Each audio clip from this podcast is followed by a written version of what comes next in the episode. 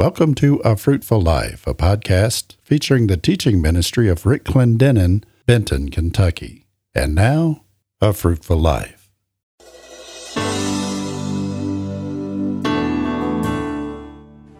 Hello, and welcome to A Fruitful Life with Rick Clendenen.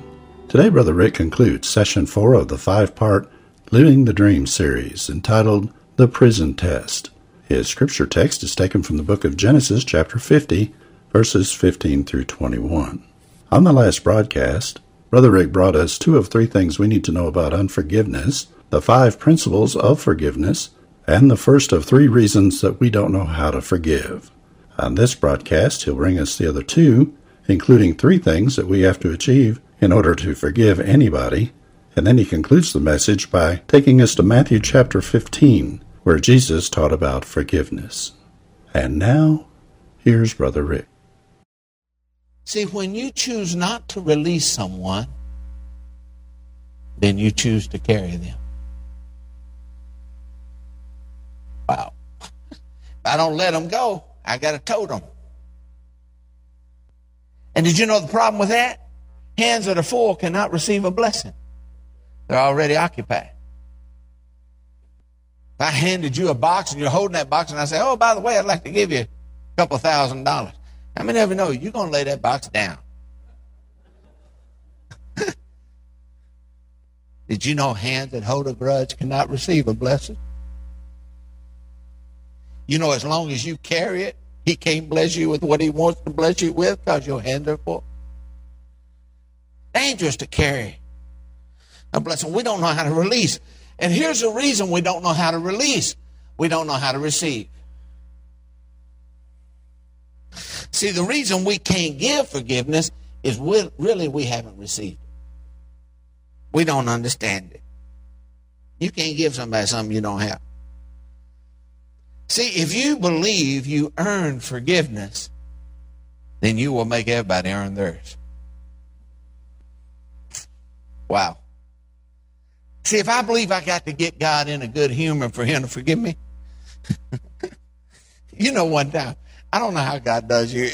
He, he talks to me real simple. God has never talked to me in old English.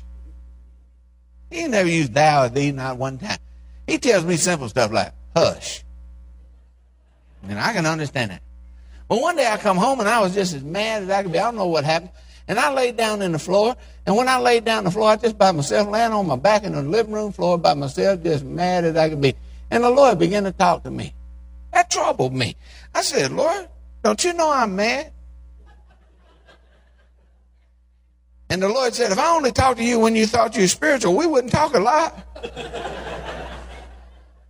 now I want to show you something. We think you got to get in some attitude, atmosphere. Now he usually talks to me when I'm ticked off at something. Amen. I tell you what the Lord's spoken to me more than any other word. Eh. He's told me that three or four thousand times. Eh? He talks to me a lot when I'm not behaving. And what you got to understand is he wants to teach you how to receive. It ain't got nothing to do with you earning it. If you think you got to earn it, then you're going to expect everybody to earn it. He don't work that way. See, forgiveness is a gift of mercy, and the only thing you can do with a gift is receive it. Nothing you can do to earn it. If you can earn it, it's a reward. It's not a gift. Now, here's the next thing you got to understand. Once you receive it, then you can give it. And as Matthew 10 8 says, freely you have received, free to give. Once you understand it's free, you can give it away. Amen. Now, here's the third thing. The reason we can't receive is because we don't believe. So I can't release because I haven't received. I can't receive because I really don't believe. I don't believe God's word. There's three things you've got to believe before you'll ever release anybody. I'm just telling you the truth. Here's the first thing you got to believe. You got to believe that your sins are cast as far as the east is from the west.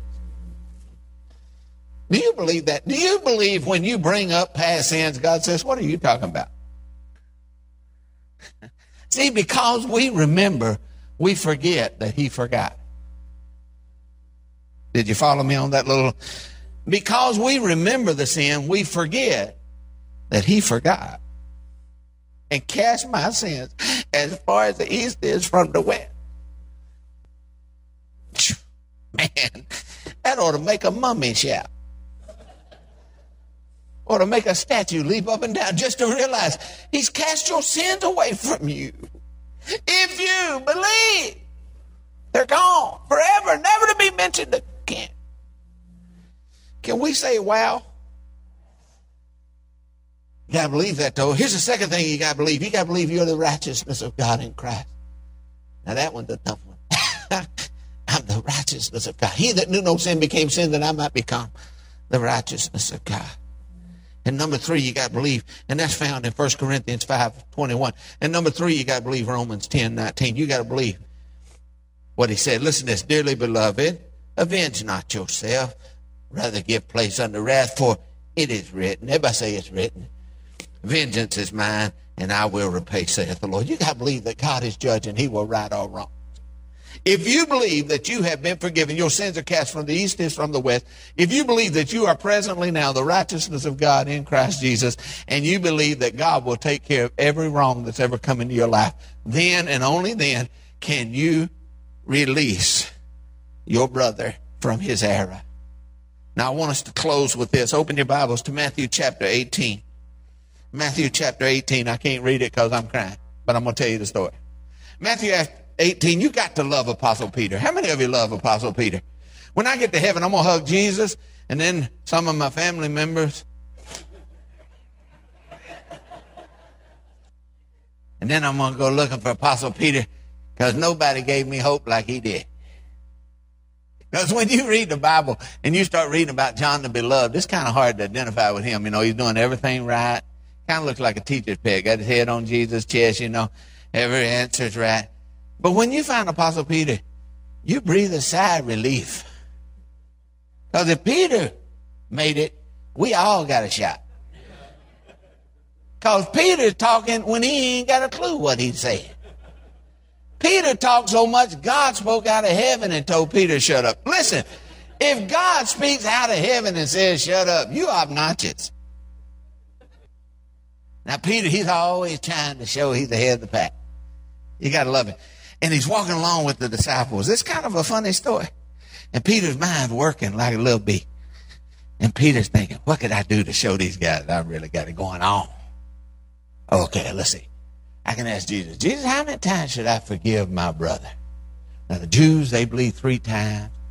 Let's see, there's a law of Cain. Now, that's the worstest thing you could possibly ever say against anybody. The law of Cain be against because the law of Cain means you got to forgive them seven times. So he thought, that's what I Jesus? Like he's a little studious dude. Jesus? How often should I forgive my brother? And then he got the answer, see? Seven times. And Jesus throws a curveball. Has he ever thrown you one? Jesus knew that in Genesis chapter 4 there was a descendant of Cain named Lamech. And Lamech said, if Cain be avenged seven times, Whoever touches me, may he be avenged 70 times. So if I said to you, Pastor, the law of Lamech against you, that meant you over, Bubba. Never am I going to forgive you in this world or the world to come. So Jesus takes the law of Cain, multiplies it by the law of Lamech. And then says, Peter, when you get that worked out, Bubba, come back. Now, if you do a little math, you'll find out that's 490 times a day. Can I help you, beloved? If somebody's getting on your nerves 490 times a day, it's not an accident. They're trying to get on your nerves. Do you understand that's once every three minutes? once every three minutes, Jesus said, forgive them. Once every three minutes. And it's at that time, while Peter's standing there going, that Jesus decides to teach a message. And here's what he said there was a man one day that owed his master $28 million. And he went in and fell down before his master and said, Master, I can't pay you. And the master said, Your sin is forgiven. And the same man, everybody say the same man. Same man went out grabbed his brother by the throat for $17.50. Says, pay me. Now, why did he do that? Because he still thought he owed the debt that had just been canceled. Are you listening to me? He thought he had to scrape together the 28 million, even though the master told him, You're forgiven. Listen to me, church. You can't forgive your brother because you don't think you've been forgiven, and you're trying to scrape together everything you can do to pay off your debt that Jesus has already paid. And until you know that and believe that, you can't let the one that owes you 1750 go. And what Jesus was showing is, I have forgiven you a massive debt, and you hold your brother to some petty thing.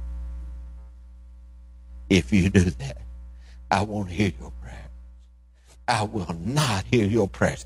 I will not forgive you, and I will not allow the gift to operate in you. See, here's, friends, is a truth. Just want you to get this. If you can accept forgiveness, then you can give it. Tonight, I want you to bow your heads where you are. I believe this is so important because, see, after the pit where we deal with pride and after Potiphar's house where we think our heart's all pure, we get down to the real issues. There's some things we're refusing to let go of. And tonight, God wants you to release what you hold in your hand that he may give you what he holds in his. If you're sitting here tonight and someone's hurt you, I'm not minimizing that pain. In fact, we are speaking to that pain. If that's you, would you just slip up your hand and say, Brother Rick, I've really been injured. I've been hurt by someone. I've been betrayed. Just hold up your hand. It's okay. Yeah, I see your hand. I see your hand. They really hurt you. Jesus knows that.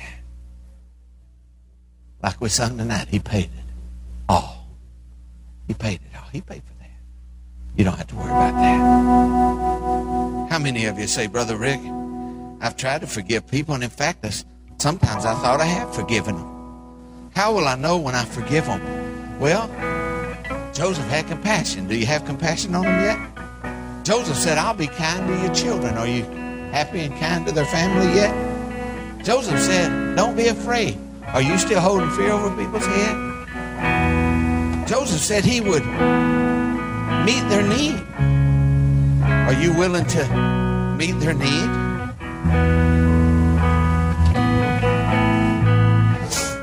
Compassion, nourishment, comfort you. I'll speak highly of you, kindly to you. How many of you just lift up your hand and say, Brother Rick, I want to forgive. I want my shelves clean. Hold up your hand right now. Let's be honest before God. God has a plan